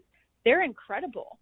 And when they were playing football with Spurrier back from what the 2010 to 2014 were really the big years, the back-to-back 11 win seasons, Outback Bowl, uh, beating Alabama in 2010. I mean, those facilities weren't there. The facilities that were there were were not nice at sure. all. Um, they were still able to recruit the Jadeveon Clowneys and the Marcus Lattimores and the Connor Shaws and the Stephon Gilmores who made that team what it was. And, and there's obviously an argument for Steve Spurrier being a huge reason why those players were there, but I, I just never understood that like, oh well, South Carolina fans should just be happy with seven wins from year to year. Like, what are we doing then? What what is the point of sports then if we're just sitting here going like, oh, it's Bama, Ohio State, Clemson, Notre Dame. Like it is what it is. Everybody else just sit down. And I feel that way about Vanderbilt about Ole Miss when they hired Lane Kiffin. Like you're hiring a coach to win a national championship, and every coach says that. And and yes, it's always sounds like coach speak when they're sitting at that podium, but otherwise, you wouldn't fire coaches if you if you didn't think that winning was something you'd be able to do. So I, I think that South Carolina is a program that can get back in that conversation of being ranked in the top 10, being a favorite to win the SEC East, maybe even the SEC. Is it going to happen this year? No.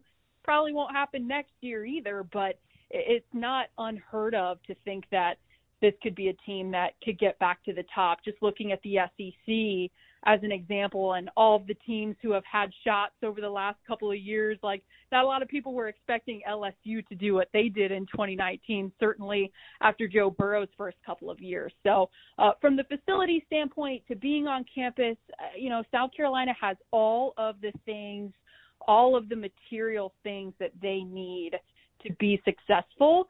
It's just a matter of putting those puzzle pieces together, but that's the same on every other college campus everywhere. So uh, it'll take time. A lot of South Carolina fans ask me what I think the ceiling is for this year, and I'm not I'm not hopeful. Like it's not Shane's team. There's a lot of things that they need to figure out. There's a culture that they're rebuilding right now, and it typically doesn't look good in the very first year for a coach unless you're Lane Kiffin and launching your clipboard 50 feet in the air. So I'm I'm hopeful, but uh, I I try to be realistic in that it'll take time. I don't think it looks good for any first year coach in the SEC, but I do think that if there's right. one coach who has the chance to maybe get the most momentum and maybe make this previous season look like uh, a totally different era. I think it is Beamer, and part of that being the recruiting and all the momentum that he has right now. Uh, Tennessee, another program with a first year head coach. Where are we at with this Tennessee streak with you? Because last we chatted, Tennessee fans were under the impression that every single event that Alyssa Lang is at, Tennessee is going to win. Did that streak continue? I know you didn't cover as much as many football games last year, which probably explains why Pruitt was ousted in the fashion that he did after that losing streak. So while you're responsible, I guess, for Tampa winning titles, I think you're also kind of responsible for Tennessee falling apart the way that it did down the stretch. Yeah, it's uh it's a very strange thing that has happened with me and this Tennessee fan base because I am still undefeated on the sidelines of any Tennessee sporting event. That includes basketball as well. So Oh my um, gosh. It's funny because ahead of that Tennessee South Carolina game, I think one of the Rocky Top blogs or maybe a Tennessee fan or something tweeted that out that oh like Alyssa's doing the game, we're good. And then of course all the South Carolina people are like, wait, wait, wait, wait, like why are you cheering for Tennessee? And of course I'm like, I'm not cheering for anyone, but the numbers do happen to be there. Uh, that I for some reason always see Tennessee win when I'm out there. And it's funny because Madison Shipman, who is one of our softball analysts, played at Tennessee, huge Lady Vol, huge Volunteers football fan. Um, she is always giving me grief about like why can't you be at more Tennessee games? Come on, like we need you out there. And I'm just like this is a fan base that I don't want to turn against me. So True. I feel like the less games the better so that I have a better average at the end of the year because I don't want to start doing like five Tennessee games in a row and then they lose all of them and then and then Mm. the fans hate me. So um I'm good where I'm sitting right now, but yeah, I I am undefeated on the sidelines of Vols games. I, I think you got to find a new team to elevate this year. Would would Arkansas work? A team like that? I was gonna say I uh, I did a lot of Arkansas games in 2019. I think I did like four or five Arkansas games, and th- that was the tough year for Arkansas. Um, yeah. And I would be in the lobby of the graduate in Fayetteville, and I think it was my I think Taylor Stinch and I did three in a row actually. Um, and we were leaving for one of the games, and I'm I'm not kidding. One of the Arkansas fans was like, "What did you do to keep getting sent back here and covering this team because they just were struggling so hard?" But uh, that that's a team that honestly that year I fell in love with. Um, they had a lot of young talent, and I loved talking with those guys. So I wasn't super surprised at what happened in 2020, despite the final season record not being very impressive. We all know that Arkansas was so fun to watch and won or lost a lot of close games. So Arkansas was one of those teams that I was trying to hype up ahead of last year, um, and then it ended up being, you know, one of the more fun teams at least at least for me to pull for. So who knows? Maybe uh, maybe when I'm on the sidelines of an Arkansas game this year, we'll start a new streak. Um, but but go. yeah, maybe I need to start spreading the love around a little bit better. South Carolina fans are like, "Can you give me some, please? Can you can you be good luck for us?" I want to I want to get you out of here with uh, some rapid fire questions. Just five questions. First thing that comes to mind, or if you got a 10 minute story that works too. Is is that good for you? Yeah, yeah. Perfect. First one, obvious. How are you dealing with the Chick Fil A sauce shortage? Oh, I, I bought the full size bottles from the store. I'm Yep. good. Smart move. I, you know, I did it last year, haven't restocked, and I've regretted it.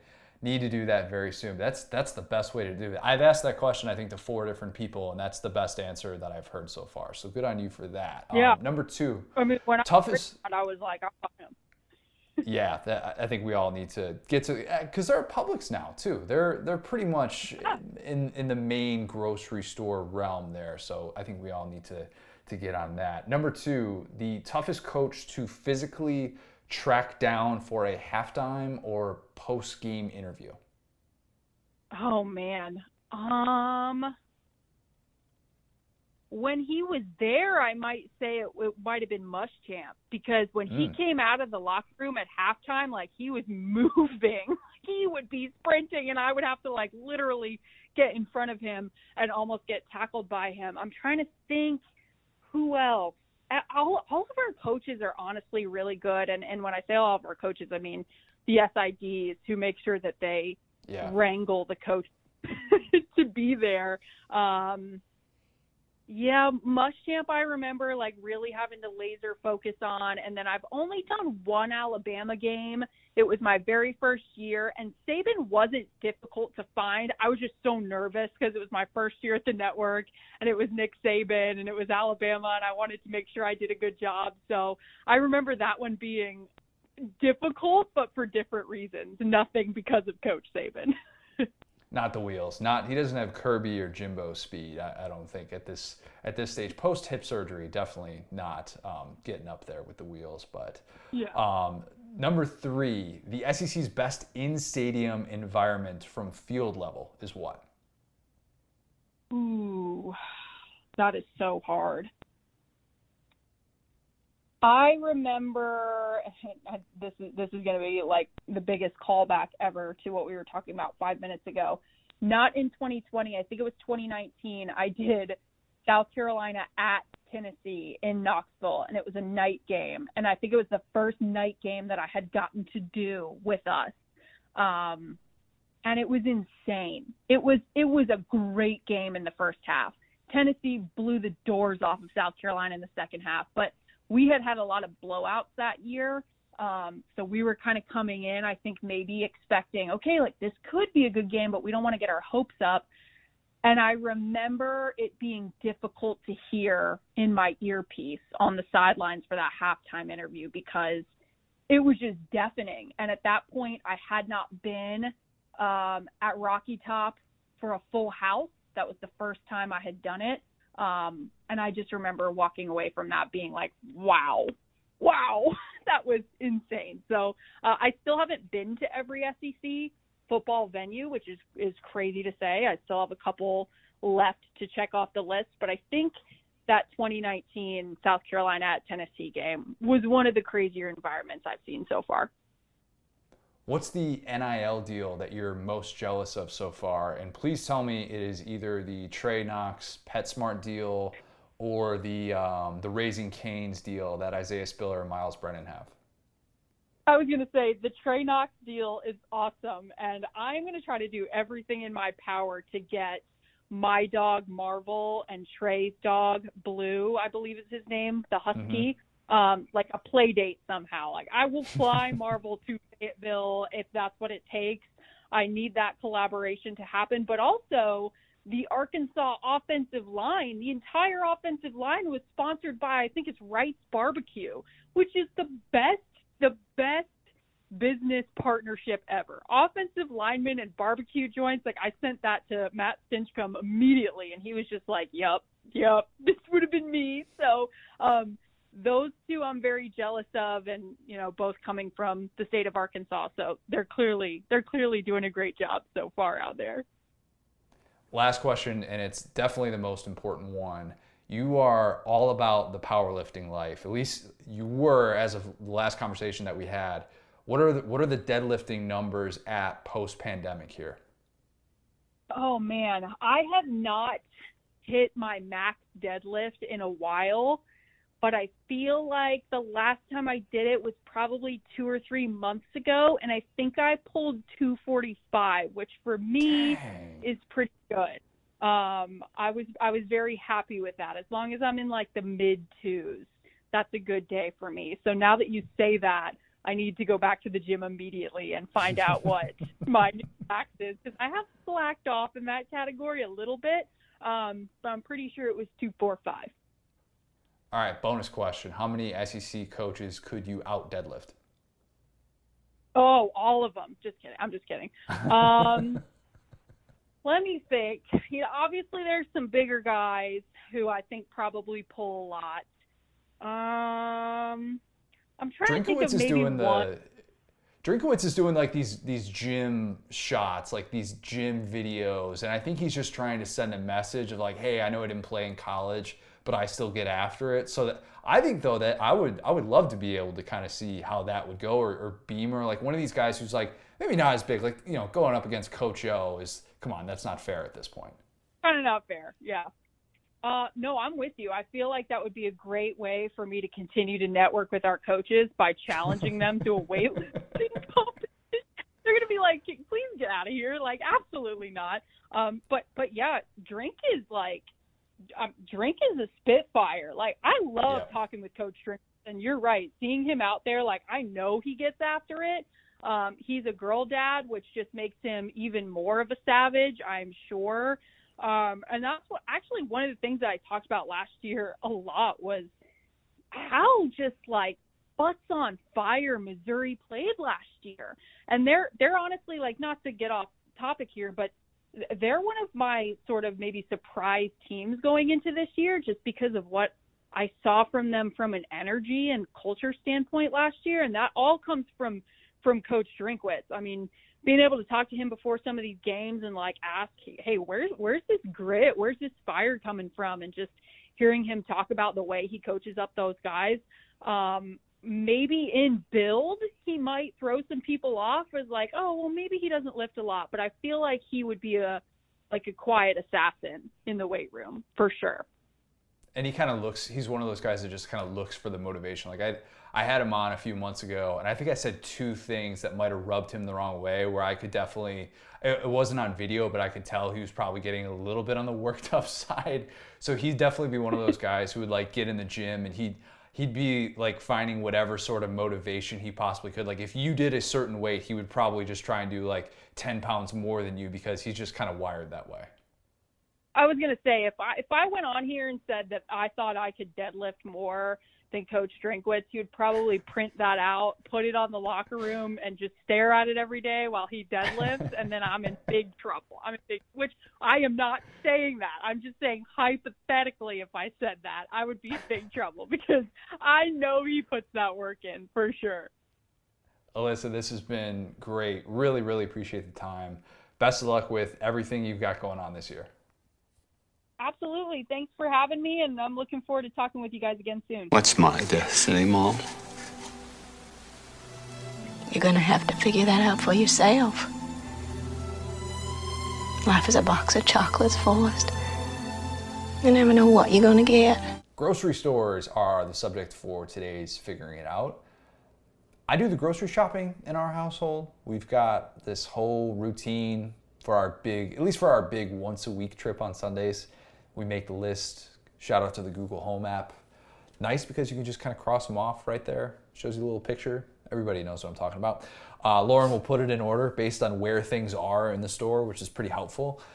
But Oh, that's next level right there. it is. It really is. It makes the whole process, and it's not exact, but it's for the most part, it's pretty much spot on to be able to go through and oh, this is where I get produce. This is where I get you know shaving cream, whatever. For the most part, I like grocery shopping. Once I get past the produce section, which is where I start, we're good. We just end up having a lot of stuff there. I counted 15 bags that I had to rip off there in the produce section. We get those veggies in the O'Gara household. We really get after it. When I get frustrated is when something is dumb and it just doesn't make sense. Like something that should be in a specific place and it's not. Why would you put the fabric softening sheets next to the paper towels instead of next to the detergent? I don't care about that when I'm looking for fabric softening sheets. Or Wait, the- do you shop at Costco? no, no, no, no, no, no. So I used to be Sam's Club way back in the day, growing up. I'm a Publix man through and through. I want to give you a GoPro and just put you in the middle of a Costco. You would lose it. Like things are next to things that don't make any sense, bro. It's just not right. It's just not right. It should have a, a general flow to it, I would think. This mm-hmm. past week, why does my Publix, I figured this out. My Publix has the smallest section of shaving cream tucked into the back corner of the store that I, I think CVS has more shaving cream than Publix, and that's just not right. They carry like four brands of women's shaving cream, which when you're shopping for your wife and you can't pivot because they don't have her brand and you don't want to be the guy in the grocery store who's FaceTiming with your wife because that person is the worst. you know you got to make that return trip and you're just thinking that entire time, this sucks. I hate it. But like I said, for the most part, I love grocery shopping. The people who work in the meat and fish section, saints. I Right. think they are maybe the most genuine people in the world. That's not an exaggeration. They do not work for tips, and they'll do anything you ask them to do when it comes Yep. to preparing. You know, I had one time where I think yeah, the last three times that I've been to Publix, I asked for something that I thought was unique and out there, and I half expected them to just tell me, "No, you're crazy. We can't do that." But this butcher volunteered to take a five pound Boston butt, take it down to two pounds, and debone the entire thing for me. And I was like, you're the man. And he was fired up too. He wanted to know exactly what I was doing with it. It was like, I just made this guy's day by asking him to be able to do this. Like he was just sitting there, like, man, hopefully somebody comes in and asks me to get this Boston butt down from five to two pounds. I don't know. They operate on a different level and they are awesome. They are the people that make this world go round. That we got to person, make like a list of like our unsung heroes. So we have mail carriers, and now we have Publix Yes. butchers because I support both of those fully. I'm I'm all aboard that. I had somebody that like deveined and um, and thawed out some shrimp for me as well. She was awesome because they only had the frozen bags in there and they didn't have any of the fresh stuff. And she's like, "Oh, I'll, you know, I'll take out all the I'll I'll, um, I'll I'll take out all the claws for you and I'll I'll make sure that it that it's thawed and ready to go. Just give me like five minutes." Okay, yeah, that's thank you. You made my life a lot easier and didn't even do so with expecting anything in return. I just think that's amazing. So I love seeing that. Sometimes I think to myself, if I lived in a foreign country and an American grocery store was my first experience in the United States, what takeaways would I have? The first thing that I would think is, well, clearly Michelle Branch and Sheryl Crow are the single biggest stars in American music. if you go to the grocery store and Michelle Branch and Sheryl Crow don't come on, did you really go to the grocery store? Did you? Mm-hmm. Honorable mention to Colbie Caillat, Vanessa Carlton, and Natasha Bedingfield. I too have a pocket full of sunshine. Every single time, without fail, you are going to hear one of those five. And if you don't believe me, listen next time you go in there. That is a guarantee. Will, what is the, the grocery store strategy in your household? So that's definitely a big Brittany thing. She is um, she's very good at saving money and economizing. So she's she has like notifications for all these different like Instagram accounts and send her like bogos and stuff. And so yeah, we're big like Publix slash Costco people. Uh, so literally it's like yeah, Publix for basically anything like produce stuff like that, and then Costco for anything we need in bulk. That's why I was like ranting about Costco because like I'm fine in Publix. I can figure out a Publix. If you put me alone at a Costco, I'm literally just gonna be like I'm gonna just have a fun like two hour day because I'm just gonna be wandering around aimlessly. The step count, it certainly likes those places. There's no doubt. right. But the mental sanity is just not always there. And I hate going into a grocery store and not knowing where something is. That just, oh, it frustrates me to no end, and especially when it doesn't make sense like that. But Sam's Club and Costco have the ultimate sample areas. At least they did back in the day. I haven't been to a Sam's Club or a Costco in forever. Do they still do that? Do they still do Costco? Yeah. No, no. Do they still do the samples? Like in, in a post-COVID world, do they still do that? So, so, so, so they didn't have it during COVID, which was very sad. That was one of my big like, oh no, Disney Disney World shut down and there's no samples. This is the apocalypse. Uh, but they're coming back slowly. They're they're they're hardy. Disney World came back after like a month. Or are we kidding? I know. I'm just saying when they shut it down initially, I was like, oh no. Yeah, And that's the the sign. samples went away too. Those two things. Yeah, that's fair. Let's take it to the Facebook group. A lot of, lot of really good responses here. Nick Ruark says, if someone only has two or three small items and you have a full cart, let them go ahead of you. It's common courtesy. That's what I was always told to do. I love it when people do that. That makes me feel a little Facts. bit better. Be spatially aware in the grocery store. Be spatially aware. I'm gonna I have more thoughts on that in a minute, but I want to save it for a comment. Michael Dark says, I met my wife when we were both baggers at Kroger when we were 16. 15 years as a couple and going strong. That's adorable. Kroger's great. I miss Kroger. Back in Indiana, that is a big, big deal. Back in actually Nebraska, Kroger as well. Um, that is a grocery store that doesn't necessarily get the national shine of a Publix because it doesn't necessarily have, you know, like the pub sub or something like that. But elite grocery store, Kroger is. Connor, does that count as a meet cute? I think it does. I think it does. That's a work flirt. That's definitely Oh, there you go. Yeah. Whole different thing. My bad. A meet cute would be reaching for the same coffee when you're in that aisle and then being like, oh man, I didn't know that you wanted this as well. Sorry, I'm not going to go there. Never mind. Christopher Zahor says, stick to the list. If I go with my fiance, she always asks, do we need this? How much of this do we have? My response is usually, I don't know, is it on the list? Otherwise, she would spend $400 and end up throwing half of it away. You have to prep when you go to a grocery store. If you are trying to remember what you have for a week's worth of food, you're going to make some mistakes. It's inevitable. Yep. If you don't come ready to go with that list, you're a bigger person than I am. I cannot operate without that. If I'm doing a full week's worth of shopping, if I just need three or four things or whatever, that's a little bit different. But Lauren and I, when we used to go grocery shopping together, and if I wanted to go rogue and get something that wasn't on the list, that did not end well. I heard about that. Yeah, Smart see, that's that's my strategy. So, like I said, I usually go to Costco. Don't really go to Publix. Why? Because everything at Publix is tasty, and I'm Hmm. chunky, and so I just be looking around. I'm just like, I look like a dog. I'm just perusing everything, and so eventually Brittany figured out it's just better to leave me at home because I provide a negative asset But she has a strategy, and I'm just like, oh my god, tenderloin. You save the family money by staying at home. Exactly. I'm the real hero here. just kidding. I'm not the real hero. Lynn uh, Vietri? Lynn says Publix is the best. I think that's what she's saying. Um, for a variety of reasons, starting with the subs and fried chicken. My husband and I both retired from Publix and have many stories. However, the best story is the lady during Passover shopping for her brisket and chasing my husband, who was the store manager at the time, yelling, Your meat is too big. She was unhappy with the brisket sizes, apparently. I've never had someone shout at me, Your meat is too big. Never been in that type of setting. But getting a, a full brisket from a grocery store sounds something like I would want to do right just now. That sounds delicious. Do people do that often? Like get a, a full-on brisket from a place like Publix, or do you go to meat specialty stores to be able to do that? I'm just getting into kind of the the full-on grilling game, so I haven't really kind of delved into that. Pork shoulder's one thing, but I feel like getting a full brisket if you're going to be feeding a lot of people is a little bit of a different story. So, you know me. You've been around me. I'm really competitive, and uh, I just dare people to do things all the time. So the other day we were in Costco. This is why I'm just bad. I just shouldn't go shopping ever. I saw like a 15 pound brisket, and I was like, oh, I like jokingly picked it up, and Brittany was like laughing, and I was like, haha, and I was like, bet you couldn't cook this, and she's like, what? I was like.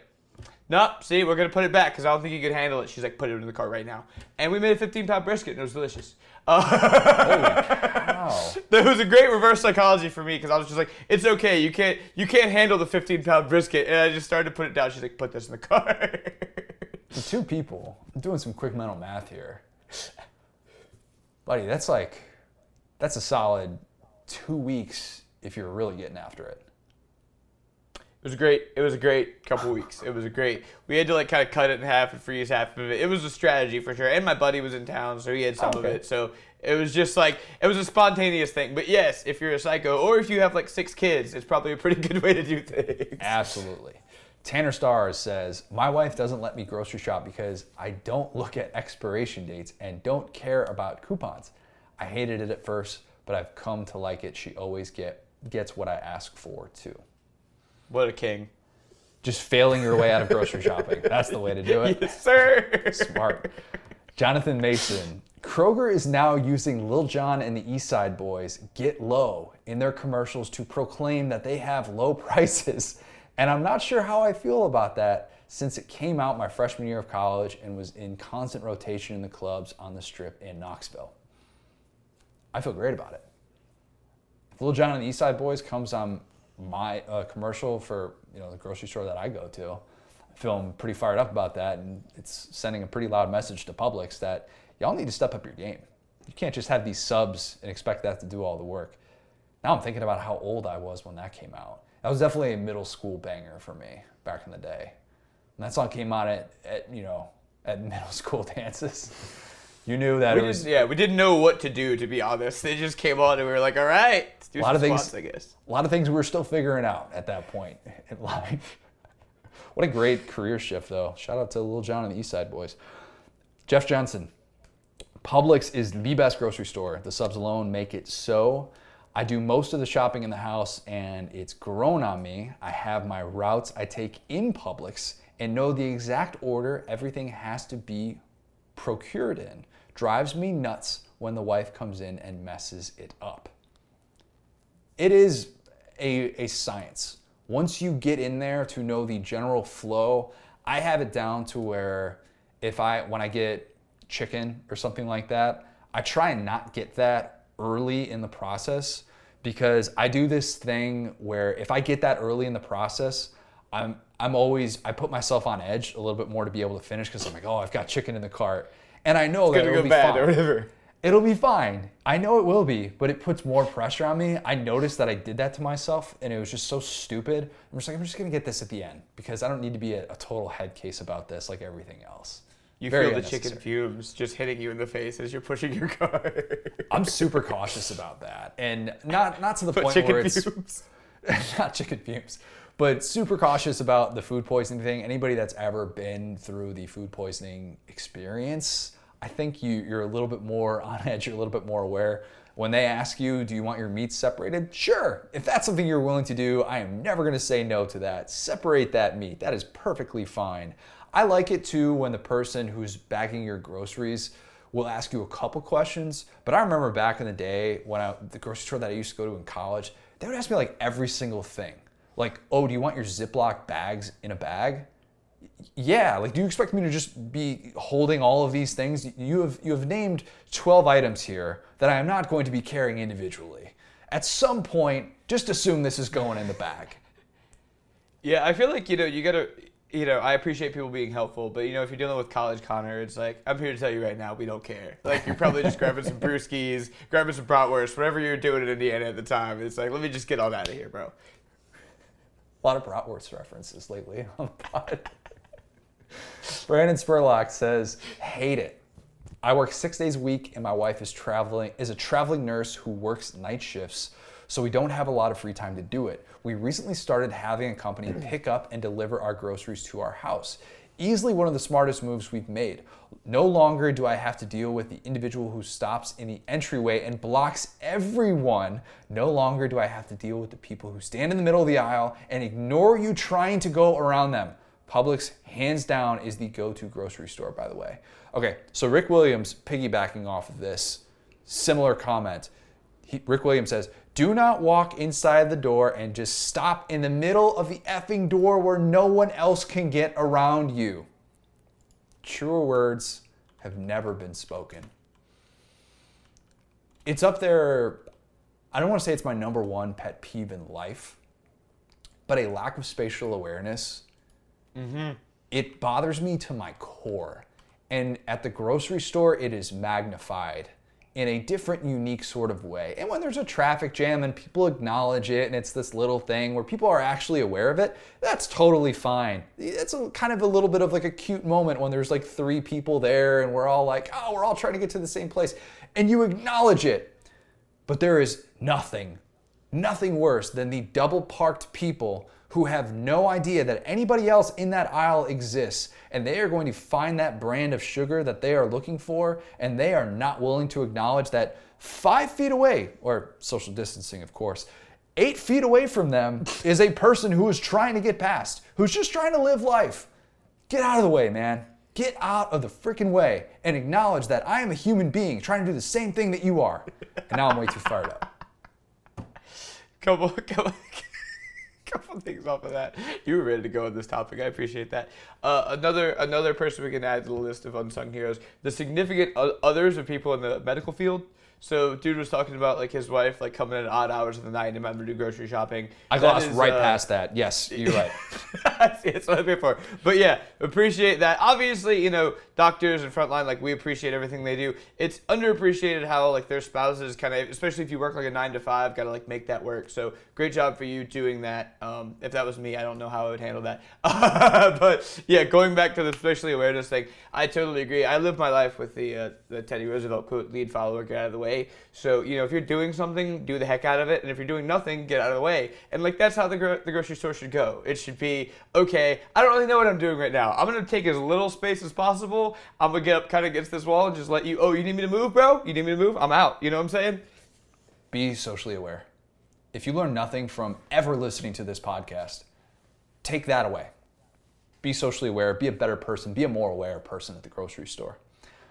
Drew Page wants us to know that there's a lot of vomit in the aisles in Walmart in Lexington. I think at Walmart serves a purpose in every person's life at one point or another. So I'm not going to slander Walmart, and I'm not even going to slander the great city of Lexington, which I am now much more a fan of, having spent a decent amount of time there for my brother's wedding. So we'll, we'll, we'll move right past that one. Um, Will, unless you got Walmart thoughts that you wanted to get out. I just I just wonder what he would want me to do with that information. Like I can't unknow that now. I just now every time someone says that, I'm like, don't go there. There's vomit in the house. There's nothing that you can tell a person that's going to make them stop going to Walmart. That's facts. If they're going to Walmart, they already know everything that's associated with going to Walmart. There's, You might there's- get you a patriotic montage. You might get stabbed. Hey, that's the American experience. You just roll the dice. Jesse Folly says, best grocery store is HEB. Here are a few reasons. She's got a lot of reasons here. Fresh made tortillas in store, incredible mm. produce variety. Everything store brand is Texas themed.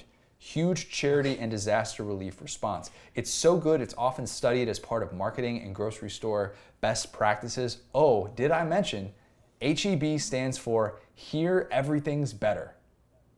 Yep, really. I actually didn't know that. I know HEB. HEB is big in Texas, very very big. That is kind of like their their Publix, um, and then Buc-ee's is you know kind of like the Wawa on the East Coast for them. But HEB is a place that I have never been. I don't think I've ever seen one, but it looks really really good. It kind of looks like a, a cross between Whole Foods and Publix. But I, I just don't don't quite know the extent of that. In kind of like SEC country, right? On the west, you kind of got Buc-ee's and HEB, and on the east, you got Publix and Wawa, mm. and they just kind of converge at some point. And so, like for me personally, you know, I don't really actually, I don't think there are HEBs in Louisiana. Now that I think about that, I'm sure there are now, but not when I was growing up there. So yeah, I I haven't really messed with HEB. I'll definitely check it out now. You were talking about Wawa, you know, that's a whole different thing, but yeah, it's I love localized grocery stores. I'll just go ahead and say that. Piggly Wiggly up in the great state of Wisconsin. I go hoggly woggly. I don't know what to do with that. Daniel Batson says, I know the local Publix like the back of my hand. It drives my wife crazy when I make the list. I use the Notes app in my phone. The last items I need are at the top of my list. The first items are at the bottom. All I have to do is hit backspace to clear my list, and everything is in order. Smart, efficient way to do it. And then Emery Picker, Publix has the best meats, Kroger has the best prices, and good lord, do those Kroger points come in clutch. I wish now I took Kroger points more seriously back in the day. But if you can get those discounts and stuff like that too, that over the course of a year, if you look back on some of that stuff, that makes a world of difference. I don't do a good enough job with that. My mom one time got into a massive couponing phase. Coupon, right? It's not coupon. I don't know why I tried to say it that way. Big coupon phase.